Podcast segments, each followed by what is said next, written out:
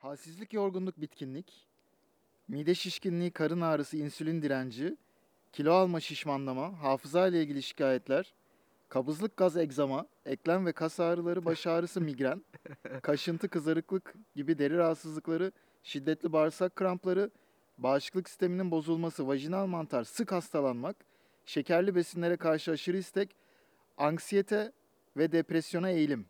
Yani dahiliyeciyim diye üzerime semptom mu fırlatıyorsun? Ne yapıyorsun? Dahiliyecisin ama bu belirtilerin bağırsakta bulunan kandida mantarının aşırı çoğalmasına bağlı olabileceğini düşündün mü hiç? Ben öyle düşünmüyorum Pamir. Başlıyor. Ben öyle düşünmüyorum başlıyor.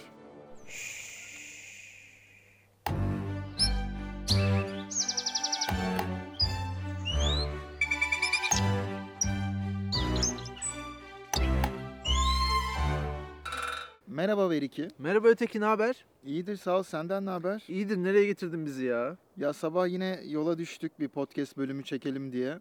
Sarıcakaya yolu üzerinde bulunan Cumhuriyet Mahallesi'ni bir 5-6 kilometre geçtikten sonra Bozdağ Ormanı'na bir sapak var. Oradan saptık yaklaşık bir 500-600 metre ilerledik ve buradaki ormanın içine setimizi kurduk. Pamir bu ağacın dibindekiler kandida mı? Bir çeşit mantar o alemden oldukları kesin ama kandida mı bilmiyorum. Ya şimdi haldeki mantarcılar, Super Mario fanları veya atom bombası mühendisleri bize kızmasın. Bugün mantarların foyasını açığa çıkartacağız ama özel bir mantar. Kandida mantarı. Kandida. Albicans. Peki Candida albicans için sosyal medya fırsatçılarını zengin eden fırsatçı mantar diyebilir miyiz? Evet bir nevi aslında kandida yani tüm mantar türleri sadece kandida değil tüm mantar türleri arasında e, şu an influencer etkisi var. Evet. Aralarındaki en popüleri. Öncelikle ben tanımıyla başlamak istiyorum.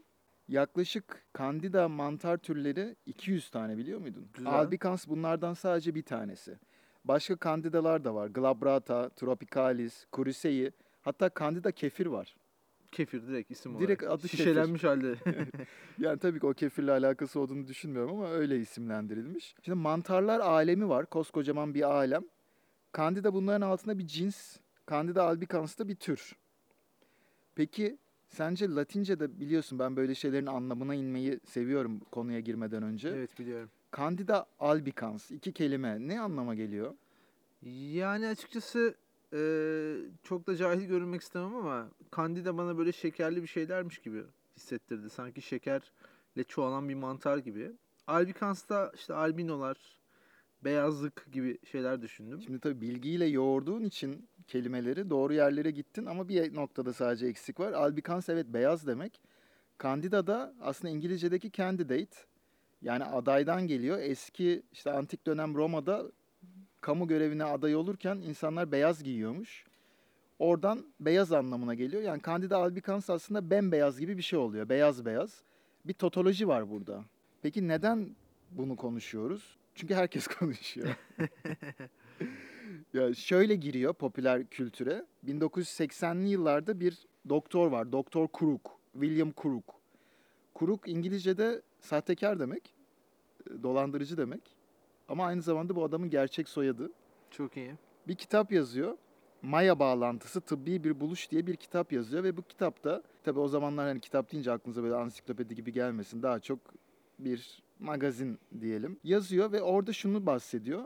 Kandida mantarının insanda işte ağızda gastrointestinal sistemin yani mide bağırsak sindirim sistemin herhangi bir yerinde bulunabildiğini ve çoğaldığı zaman 150'ye yakın şikayet yapabildiğinden bahsediyor ve her şeyi sayıyor. Az önce girişte saydığım her şeyi sayıyor ve bunları kandida mantarına bağlayıp kendi de o zaman bir tedavi öneriyor. Bunu da yayınlıyor. O dönem tabii çok popüler oluyor.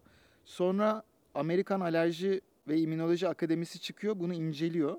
Böyle bir durum yok diyor. Hani bunlar spekülasyondur, ispatlanan bir bilimsel durum değildir diyor. Ve konu orada aslında biraz kapanıyor. O günden bugüne de neredeyse 30 yıl, 35 yıl geçmesine rağmen Candida albicans'ın aşırı çoğalmasının bu semptomları yarattığına dair herhangi bir kesin, net bir dille yazılmış bir bilimsel çalışma yok.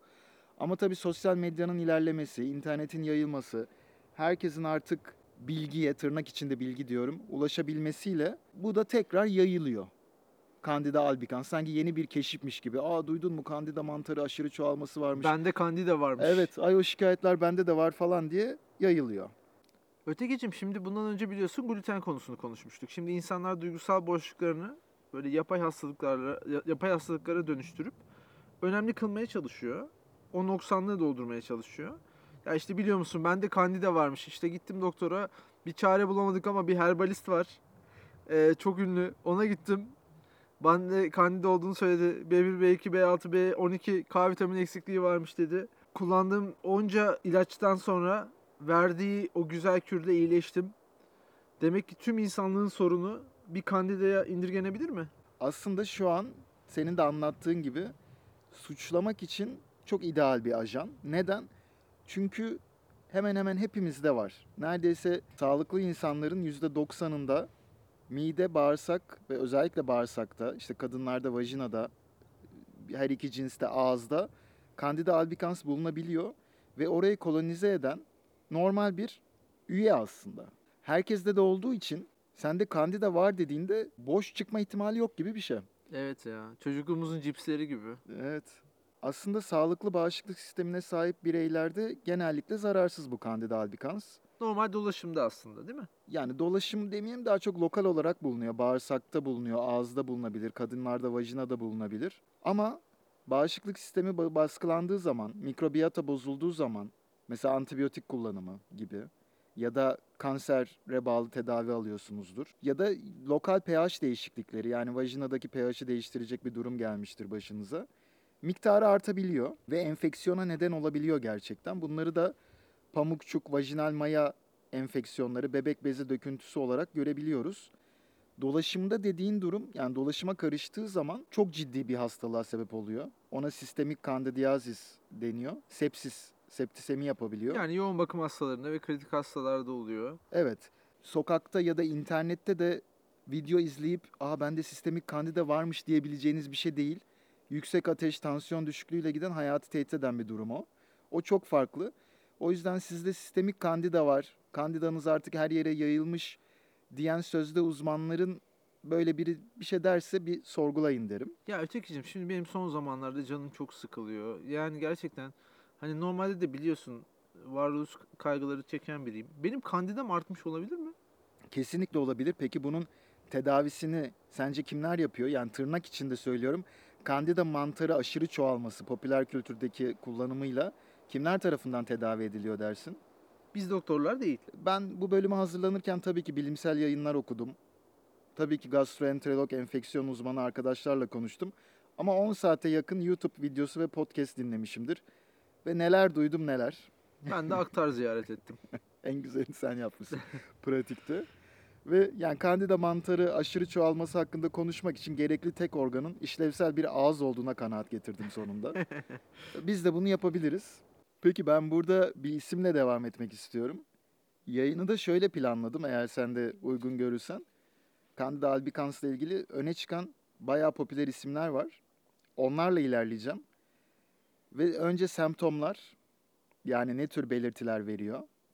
Ondan sonra tanıda ne tür testler yapılabilir ve sonra da tedavide neler öneriliyor. Bu isimlerin anlattıklarını dinleyicilerimiz için özetleyeceğim ve kendi yaptığım bilimsel araştırmalar sonucunda da bulduklarımı özetleyeceğim. Ya Pamir şimdi senin bu konuda ürettiğin ilk içerik bu. Semptomlar falan diyorsun. Klinik noktalara gireceksin ama sen ne biliyorsun ki bu konuda? YouTube'u açıyorum. Kandida konusunda en değerli bilim adamı benim için senin de bildiğin İbrahim Gökçek yani. Kesinlikle ben de onun öğrencisiyiz. Ve adam adam 3500 tane video yayınlamış. Buraya gelirken baktık. 2000 8500 olabilir o sayı. e, pardon. Adamın 8500 tane videosu var. 2000 tanesini gelirken izledik biliyorsun. Evet. Hızlı Ya- gidiyor, çerez gibi gidiyor. o yüzden senin niteliğini merak ettim açıkçası. Şimdi tabii işin ciddiyetine dönüyorum şu an. Ben iç hastalıkları asistanıyken tezimi enfeksiyondan almıştım ve HIV pozitif hastalar, AIDS hastalarıyla da çalıştım. O dönem çok kandida enfeksiyonu yaşayan hasta gördüm. Aynı zamanda iç hastalıkları asistanıyken hatta uzmanken yine yoğun bakımlarda çalışırken kandida enfeksiyonları tedavi ettim. Ve şu anda bir klinik immünolog olarak çalışıyorum. Bağışıklık sistemi yetersiz hastalara çalıştığım için kandidanın enfeksiyonunu görüyoruz. Ama bizim gördüğümüz şey gerçek, hakiki, tedavi edilmesi gereken, hastaneye yatırılması gereken belki bazı durumlarda kandida enfeksiyonu. Ya da kandida hastalığı diyelim artık. Yani bu bir e, dışa vurum olmuş artık değil mi? Aşırı çoğalmanın savunma sistemini alt etmesiyle semptomlar, klinik göstergeler ortaya çıkmış ve sen onu görüyorsun. Evet ama semptomlar internette böyle anlatılmıyor. Çünkü bunlar bahsettiğimiz gibi gerçek hastalar, doktora giden kişiler. Evet ben bu semptomları şimdi Michael Biomente'nin ağzından anlatmak istiyorum. Michael Biomente New York'ta çalışan sertifikalı bir klinik nütrisyon uzmanı ve Candida albicans konusunda kendini dünya çapında bir otör olarak tanıtıyor. Ve şunu söylüyor, 150'ye yakın semptomu var, asla bilemezsin diyor. Bir daha sayayım. Alerji, beyin sislenmesi, stres, anksiyete, Of, depresyon, artrit, multiple skleroz, tükenmişlik, tatlıya karşı Ah, sabredin, şiddetli sabredin arzu, Biraz, biraz sabredin. Ağız kokusu, dilde beyaz tabaka, bilinç bulanıklığı, Şimdi hormon bitecek, dengesizliği, Bitecek birazdan. eklem ağrıları, cinsel dürtü kaybı, Hala sayıyor. kronik sinüzit ve alerji problemleri, sindirim problemleri, zayıf bağışıklık sistemi... Müsaadenizle ben bir tane vuruyorum. Bitirdim. Daha devam ederdim aslında da tokat beni kendime getirdi. Yani kabaca ne şikayet varsa Candida albicans'a bağlanabilir. Bağırsağımızdaki mantarların da varlığının muhtemelen bir sebebi var. Oralara ilerleyen vakitlerde geliriz. Ama tıpkı doğadaki mantarlar gibi bağırsağımızdaki mantarlar da bir şeylerle besleniyor. Şimdi burası doğru. Gerçekten karbonhidratı seviyorlar. Karbonhidratla da besleniyorlar ve şekerden zengin ortamda daha kolay çoğalıyorlar. Burası araştırmalarla da kanıtlanmış bir durum. O zaman ben e, şeker yediğim zaman kandidam artacak. Şimdi mannitol, sorbitol, kisiloz, glikoz gibi ürünlerle vücut dışı ortamda bu ispatlanmış. Ama senin kendi tükettiğin şekerin bağırsağındaki ya da vajinandaki senin yoktur diye tahmin ediyorum. şeyi e, kandidayı çoğaltıp çoğaltmayacağı konusunda net bir araştırma yok. Hatta çoğaltmadığını söyleyenler var aldığımız glikozun. Ama karbonhidratların azaltılması anti-kandida diyetlerinin ana unsurlarından biri ve çok popüler bir hale geldi. Özellikle işlenmiş şekeri hayatından çıkartacaksın diyorlar. Evet biz bunu konuşmuştuk. Hatta sana ben bir internet sitesi göstermiştim hatırlıyor musun? Kandida diyetleri satılıyordu. Ee, aslında teorik olarak hiçbir şey yok o paketin içinde. evet gördüm onu. Ama Ketojenik diyetin aynısı. evet evet. Sana boş bir paket yolluyorlar kemirmen için. Yani şey vardı ya hani bazı lüks restoranlarda tabağı dahi yiyebilirsiniz falan diye. Burada sadece tabağı yiyebiliyorsun aslında. Ürün yok çünkü. Peki bu Michael Biomonte bu kadar 35 yıldır bu bilim dünyasının, sözde bilim dünyasının içinde. Bu kişinin PubMed'de yani bizim araştırmaları, kaliteli araştırmaların işte hakemli dergilerde yapılanların yüklendiği, indekslendiği bu PubMed'de kaç çalışması var dersin? Bir. Sıfır. Ya kötü bir hakeme denk gelmiştir abi. Muhtemelen evet. Gıcıklardır ona o yüzden Aynen olmuyordur. öyle. Peki neyi var? Her konuşmasında pazarladığı bir kitabı var. Oo çok iyi. Candida öyküleri, Candida Chronicles ve kendince testleri var. Ben açıkçası Michael Bay'e çok içerledim. Ben de ya o Transformers neydi öyle? Şimdi bu Michael Bay bu kadar bilgisini bilim insanlarına bedavaya sunmak yerine halka parayla sunmasına ben çok bozuldum açıkçası. Kendisini er meydanına davet ediyor ve bir dergiye en azından bir derleme yollamasını teşvik ediyorum. Tüm dünyayı Kandida belasından kurtarabilecek gücü var. Evet. Bunu bizim takip ettiğimiz, atıf yaptığımız, değerlendirdiğimiz 8500 videosu olan Gökçek hocamız da gibi yapmıyor değil mi? Bunu anlatmıyor kimseye ücretsiz bir şekilde. Bilimi kendine saklıyor.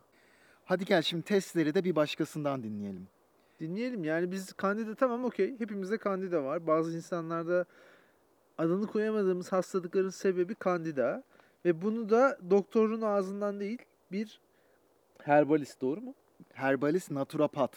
Tamam. Bunun ağzından dinliyoruz. Yani arkadaşlar bakın sizde bir problem varsa bunun sebebi kandida olabilir diyor. Ama tanıyı nasıl koyacağız? Tanı koymak çok önemli. Şimdi tanıyı tabii ki koymanın birçok yöntemi var.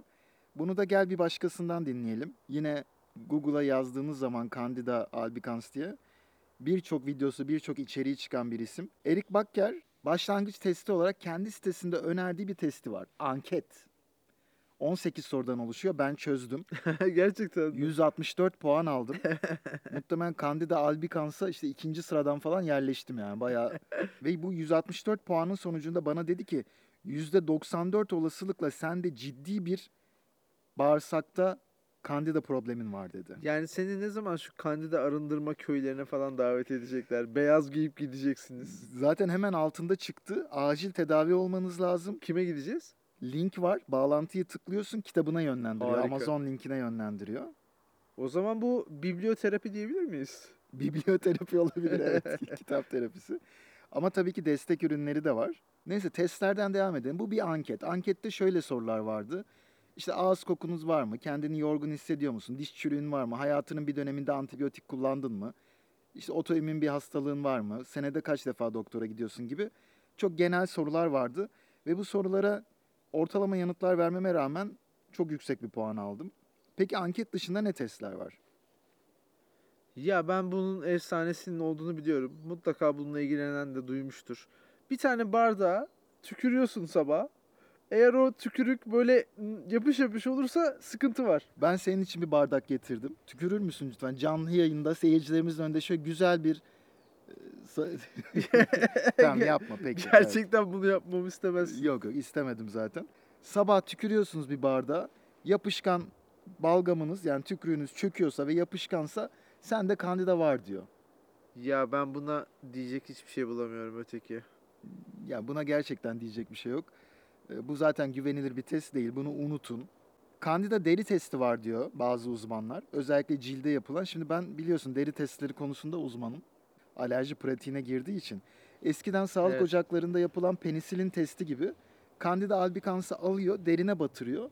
10 dakika içinde reaksiyon verirsen sende çok var diyor. 48 saat sonra reaksiyon verirsen eh işte diyor. Bu aslında bizim bildiğimiz Candida deri testi. Biz bunu pratikte gerçekten kullanıyoruz. Ama bambaşka bir şey için kullanıyoruz. Oraya şimdi hiç girmeyeceğim. Bunu da kesinlikle yaptırmanızı tavsiye etmiyorum ben açıkçası. Dışkı testleri var. Orada bakteri ölçülüyor, kültür yapılıyor. Ee, kandida olmaması sende kandida olmadığı anlamına gelmiyor. Çünkü kandidayı kültürde üretmek her zaman çok kolay değil. Türleri var. Kandidada yani kandida açısından dışkıda baktıkları şu.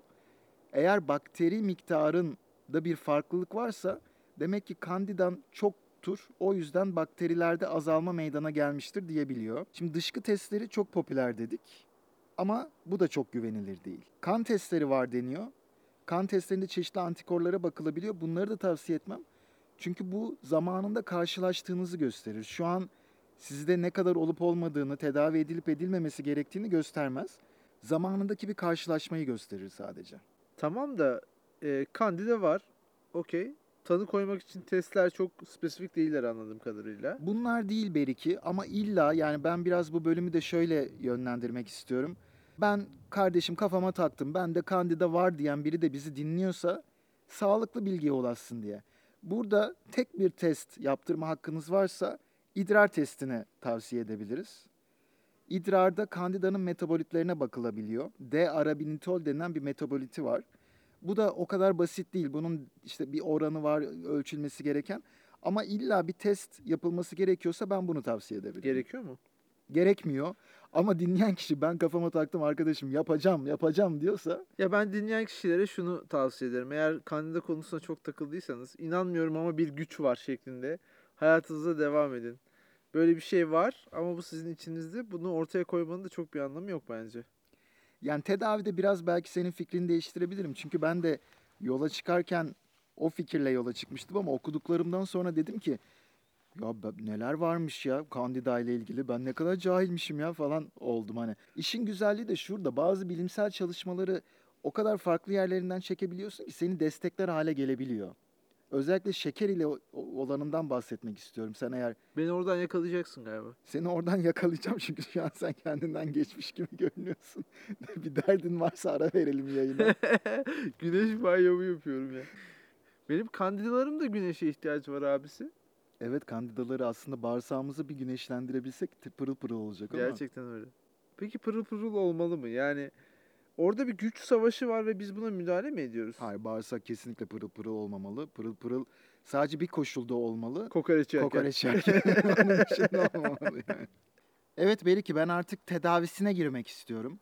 Ya şimdi ben endişeliyim açıkçası. Çok sevdiğim şeyler var biliyorsun. Acaba onları yememi kısıtlayacak mısın? Şöyle yani kandida mantarını okurken ben de aklıma açıkçası biri geldi. Yani şeker seviyor, abur cubur seviyor, karbonhidrat seviyor. E, alkolle arası iyi. Ya öteki şimdi sen bana şunu söyle. Mantı, makarna, börek, çörek, bal pekmez, reçelden uzak durmam gerekiyor mu? Çok çalıştım evet. Çok güzel çalışmışsın.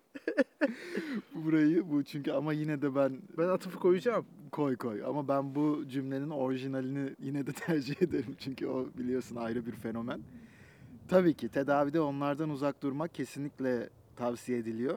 Evet istersen tedaviye de Blake Livinggood, Doktor Livinggood podcast'in yaratıcısı Blake Livinggood'dan dinleyelim. Ya bu bir adamın soy ismi olamaz değil mi? Gerçekten soy ismi ve kendisi belki inanmazsın ama çok Amerikan tarzı anlatıyor. Bir Amerikalıya uygun olacak şekilde wow, au efektlerle inanılmaz pozitif bağırarak yüksek tonda ve büyük büyük anlatıyor. Bilirsin o Amerika'nın Amerikalıların anlatma tarzını. Ya ben böyle en son uydurma soyadını Saul Goodman'da duymuştum. Yo, gerçekten kendi soyadı olduğunu iddia ediyor. Mükemmel. Natural medicine ve kiropraksi uzmanıymış ve bugüne kadar binlerce insanın sağlıklı yaşamasına aracı olmuş. Tedaviye şöyle başlıyormuş. Önce bir parazit olan Blastocystis hominis tedavisini veriyor. Sonra bakteri olan Helicobacter pylori tedavisini veriyormuş. Biz de yapıyoruz Poliklinik'te. evet ama Burada yakaladık. biz yapınca işte laf ediliyor da o, yapınca şey oluyor.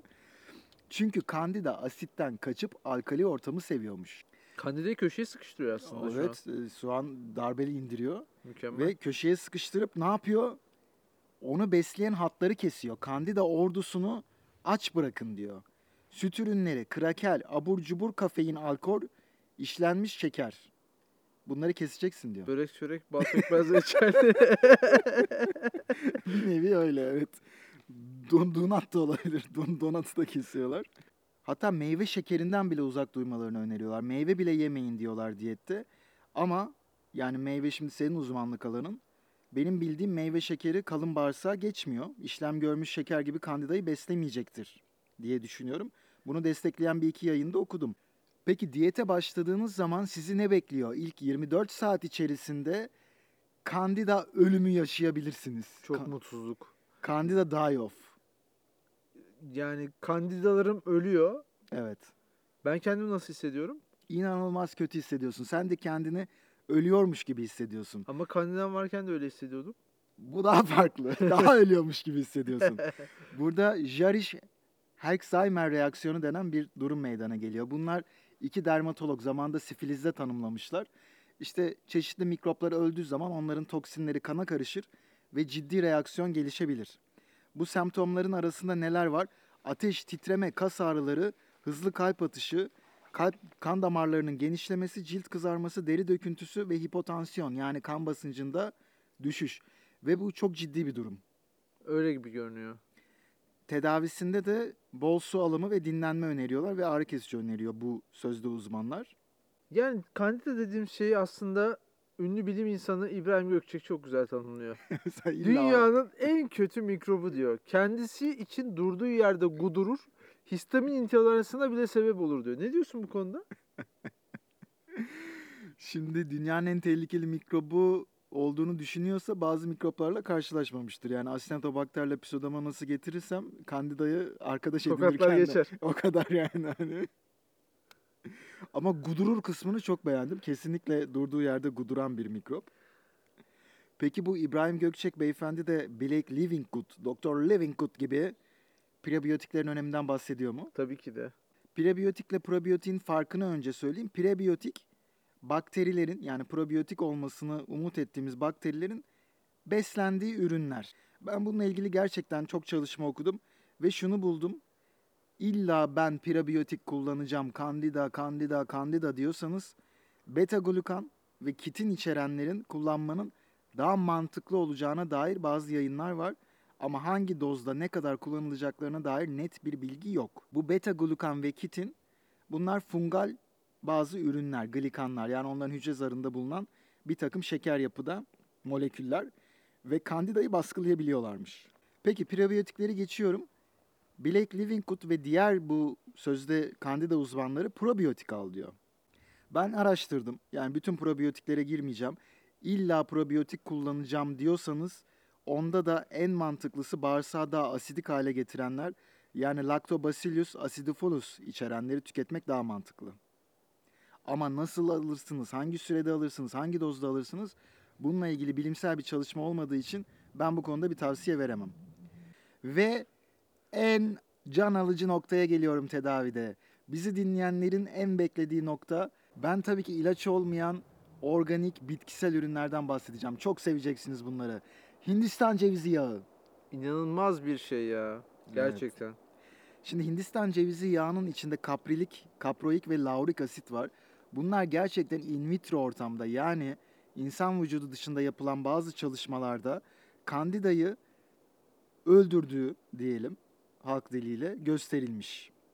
Ama dokuda yani siz aldığınızda nasıl bir etki gösteriyorlar bununla ilgili net bir çalışma yok. Yalnız ben Hindistan cevizi yağı tüketmek istiyorum diyorsanız dikkat edeceğiniz iki şey var. Soğuk sıkım olmalı ve organik olmalı. Yani öyle markete gidip aldım ucuzdu Aa, o kadar da pahalı değilmiş dediklerinizin çoğu endüstriyel ürün. Onlar size fayda etmeyebilir. Şimdi seni çok kalpten vuracağını düşündüğüm bir şey söyleyeceğim. Elma sirkesi. Mükemmel. Ya bu kadınların evrensel temizlik ürünü değil mi? Kesinlikle her yere sıkılabilecek bir ürün. Yemeğe, mutfağa, lavaboya, tuvalete. Bunu da tüketin diyor bu sözde uzmanlar. Ve kekik yağı, oregano oil. Bir bardak suya 2-4 damla kekik yağı alın, yavaş yavaş 5-6 damlaya çıkartın diyorlar. Bu arada oregano oil yani kekik yağının da gerçekten çalışması var. Antibakteriyel, antienflamatuar ve antiviral özellikleri var. Meditasyon, yürüyüş ve stresten uzak durma öneriliyor. Bence de bunlardan uzak durduğunuz zaman çok daha mutlu olursunuz. Yani meditasyona gidip bir sürü para vereceğinize, yürüyüşe gidip ayaklarınızı ağrıtacağınıza Çok güzel girdin. Cümleyi düzeltiyorum. Meditasyon, yürüyüş yapmayı ve stresten uzak durmayı öneriyorlar. yapma. Bir an için kendim adına, kendim için utanmıştım ya. Protein ağırlıklı beslenme tavsiye ediliyor.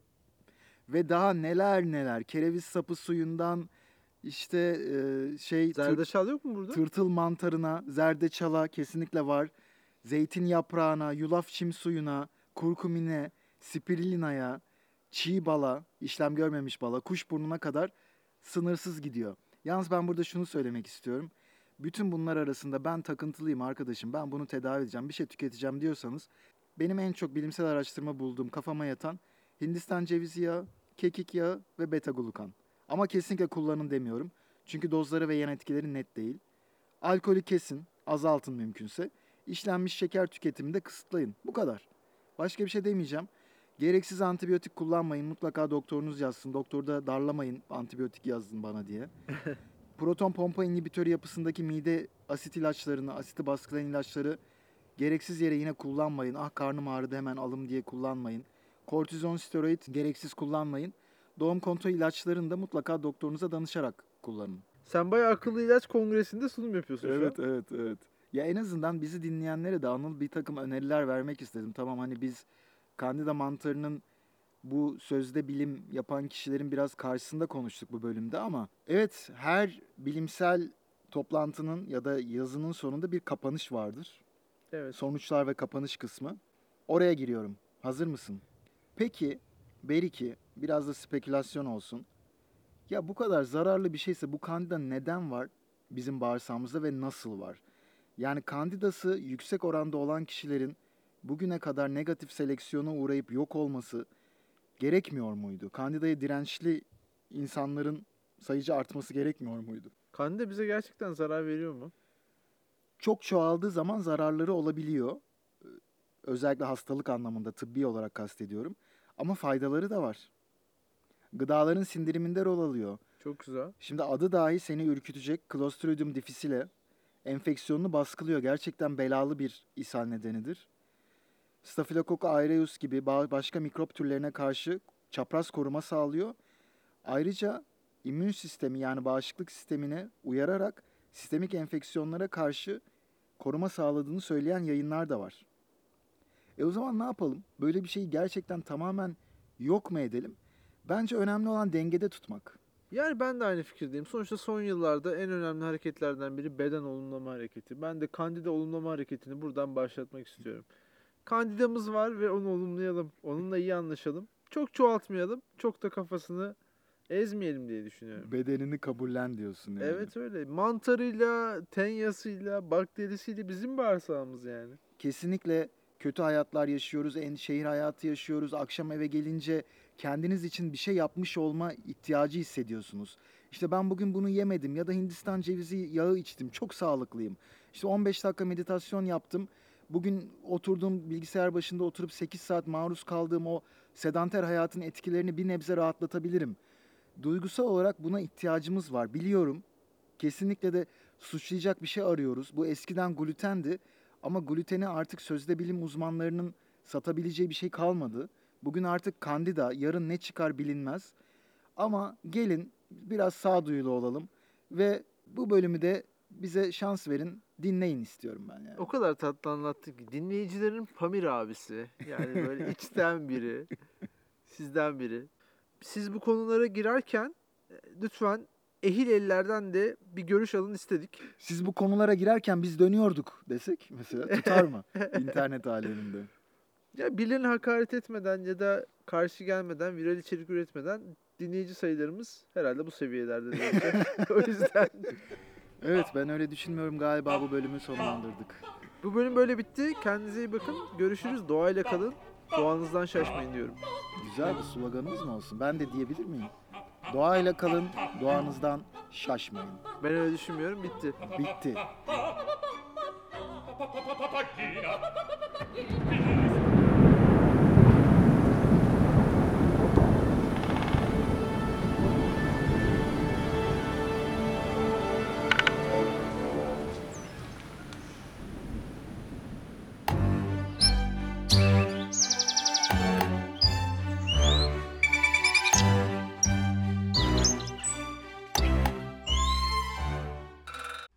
Tahıl ve tatlıyı hatta karpuz, kiraz gibi, reçel, bal gibi, ekmek, mantı, makarna, börek, çörek gibi bütün hamurlu tatlı gıdaları kandida etan gazı, bütan gazı, çakmak gazı, etil alkol, metil alkol, bütül alkol.